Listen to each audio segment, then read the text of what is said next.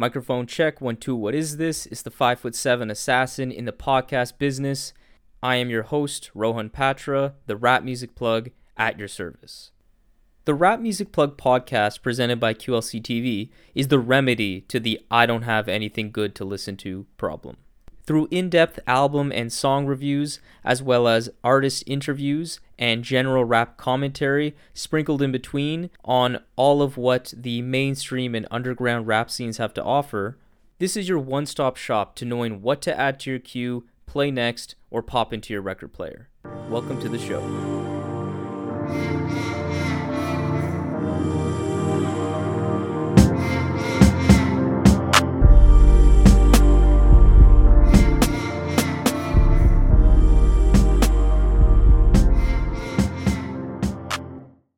What is up, family?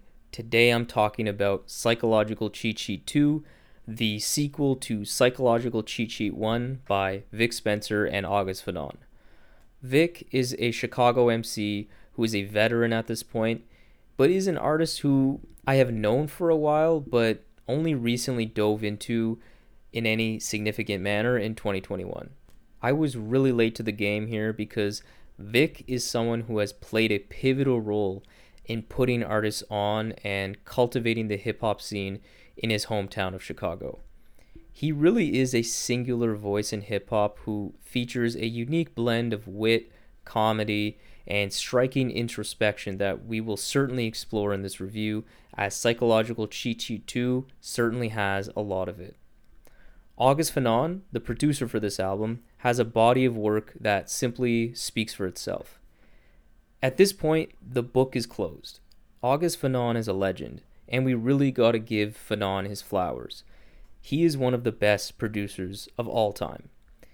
If you follow me on Twitter, you probably have noticed that I always seem to be praising something that he made because I feel like I've had at least one Fanon produced project in my rotation at all times this past year. Whether it be his prolific run with Iceberg Theory, the predecessor of this very album, or his collabs with Kinsey Babyface Perlis, a guy I only recently got into, but was so incredibly impressed with his talent and the work he's put out that he will be an interview guest in May, so stay tuned for that.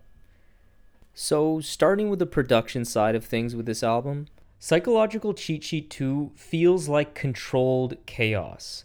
Fanon created a soundscape that was maybe less diverse in terms of the variety of sounds in comparison to the predecessor, Psychological Cheat Sheet 1. But I think that's for the best because the sound here is incredibly focused and consistent, yet still so remarkably textured and engaging the whole time. August honed in on that hazy, dusty jazz sound that was certainly present on Cheat Sheet 1 and created a series of great beats in this vein on Cheat Sheet 2. There are less detours away from this dusty jazz sound, unlike the first album, which had some more detours that sort of lost me at times or were a bit too stark in contrast with the rest of the album. On Cheat Sheet 2, Fanon pushed all of the right buttons. There is just so much to like with the production here on this album. One thing that this LP made abundantly clear is that no one does dusty drum breaks quite as good as August Fanon. Those trademark dusty drum breaks that Fanon has mastered are all over this album, and I absolutely love it. But in general, the percussion as a whole is always a home run. Reciprocate the Love is amazing in how August incorporates the consistent drum rolls and the cymbal crashes that are so well placed in the mix. Another shining element on this album is the way August used vocal samples. The slightly screwed vocal sample on Norbit's Revenge hit the perfect note. Bipolarism sounds like if you hold a note and hit your mouth constantly like this. Like, come on, tell me that wasn't spot on. But either way, it just sounds phenomenal. And finally, something August has certainly included in his production significantly in the past, but what I think he really leaned into even more than normal is the brass and the woodwinds. With the woodwinds, saxophone plays a huge role on this album musically. No better example of this than the solemn saxophone laced Rehab Resort Part 2, the horns in the cornfields, initial beat that featured a mournful saxophone line, and Sneaker Bandit's smooth sax groove. Trumpets are also a consistent element to these instrumentals, with the wild, brass heavy Drunk at 2:43 p.m. and the closing track that spotlights the brass elements beautifully.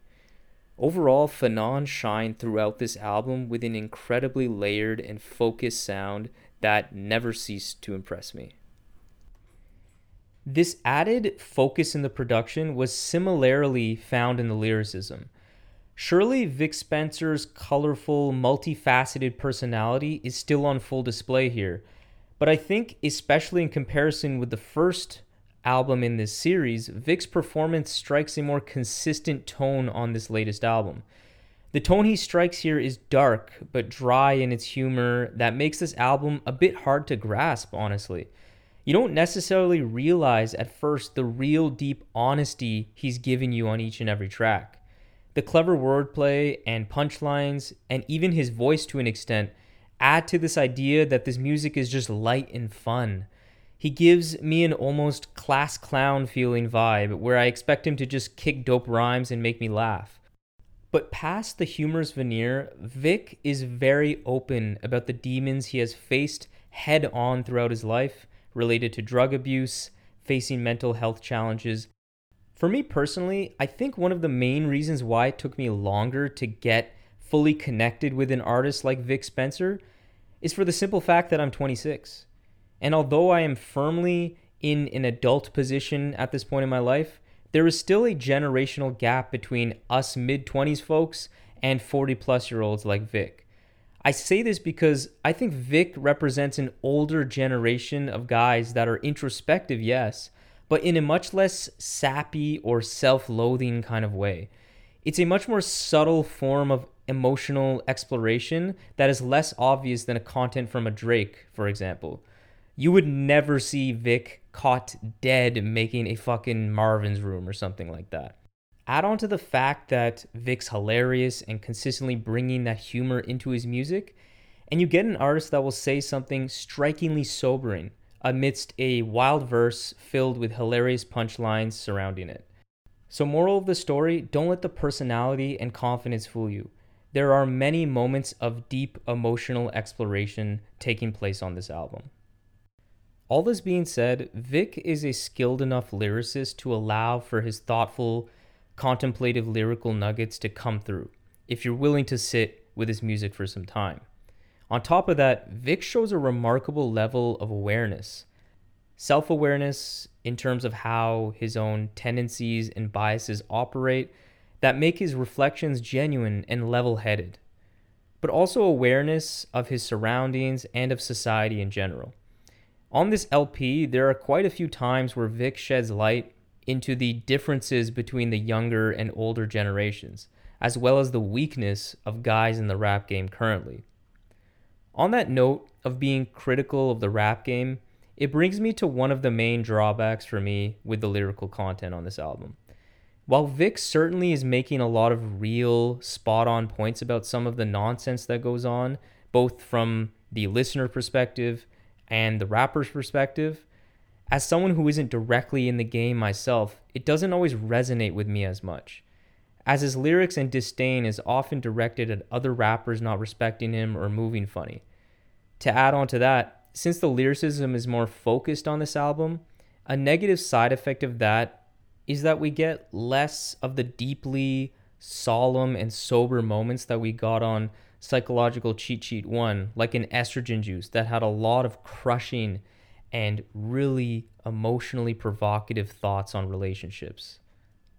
Like i said he gives us these moments in bits and pieces but not for large stretches at a time exceptions where he does zero in on a track where he gets really introspective is on tracks like Visionware, where he depicted a lot of difficult situations he navigated throughout his life, how the group home he attended really helped him get back on his feet, and how he maintained a self belief and vision that kept him moving forward to the position he is now in today. Rehab Resort Part 2 is another shining moment in this sense where he does a great job of illustrating the complexity in his psyche and how his drug addiction and mental health issues have made his life very challenging, of course, ending with him hinting that suicide could be the logical conclusion of this behavior if left unchecked. The other side of the coin, though, when it comes to how Vic sort of intersperses introspection amidst a field of comedy and just wild stories and narratives is that that balance is what makes this album very appealing too because it is quite unique to see someone go from one thought to the other one emotion to another within the blink of an eye yet it all comes off so focused it comes off so coherent and well put together so although I would have liked him to zero in on this more often, the way he took this also had some benefits as well. Victor Winslow, on the other hand, was another one of my favorite tracks, but for a different reason.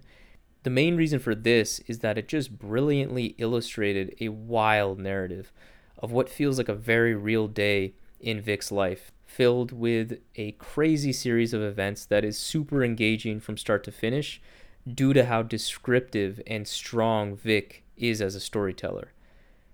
The only other significant flaw of note on this project, in my opinion, was Psychotic Panhandlers, which, although had some good verses, was surrounded by a pretty damn unappealing sung refrain by Vic that just did not work at all. This album isn't necessarily incredibly dense or complex, I'd say, but what I will say is that it requires you to pay full attention to get the most out of it. Because as I already described at length here, Psychological Cheat Sheet 2 is not what it seems like on first listen. You have to make sure to not just get enamored with the hilarity and entertainment factor of it all and try to pay closer attention to what he's saying. Because I was very impressed on my first couple listens, but then after that, I found I got into a really busy spell with work, the podcast, personal life, and I kept listening to this while multitasking. And it just didn't really grow on me any further. I didn't feel like I was progressing in my understanding of the album like I normally would. It was only on my 10th plus listen when it went from really good to great. And I'm glad I gave this more time and more undivided attention and push back the review of this by a week because now I can confidently say that I love this album. And I give Vic Spencer and August Fanon a low 8 on 10 for Psychological Cheat Sheet 2. This is an album that is really entertaining and will also make you think and feel, and that is a great accomplishment. So, this concludes today's episode of the Rap Music Plug podcast presented by QLC TV. I hope this episode gave you some fresh new perspectives on the latest rap releases, as well as a recommendation for the next great rap record to add to your collection. If you're an artist looking to level up your career, getting more gigs, album sales, merch sales, whatever it may be, I would love to help you with that by providing you artist development and writing services. So if you're interested, contact me via email at qlctv.podcast at gmail.com or hit me up via Twitter or Instagram at Rohview, R O H V I E W. I would be honored to lend my expertise and help you grow your career as an artist. And also for regular rap fans that just want to hear more quality commentary on the genre, follow me on Twitter and Instagram as well. For exclusive content and updates related to the show, follow the Rap Music Plug podcast on Facebook to help the show grow and ensure that everyone's listening to the best rap music at all times. Follow the show on the podcast platform of your choice. Make sure you leave a review and rating on Apple Podcasts so that the show can be spotlighted by that wonderful algorithm and be exposed to more people. You can find all of this information along with exclusive playlists created by myself by clicking the link that's in the episode's notes. So that's all for today. Talk to you soon. Peace.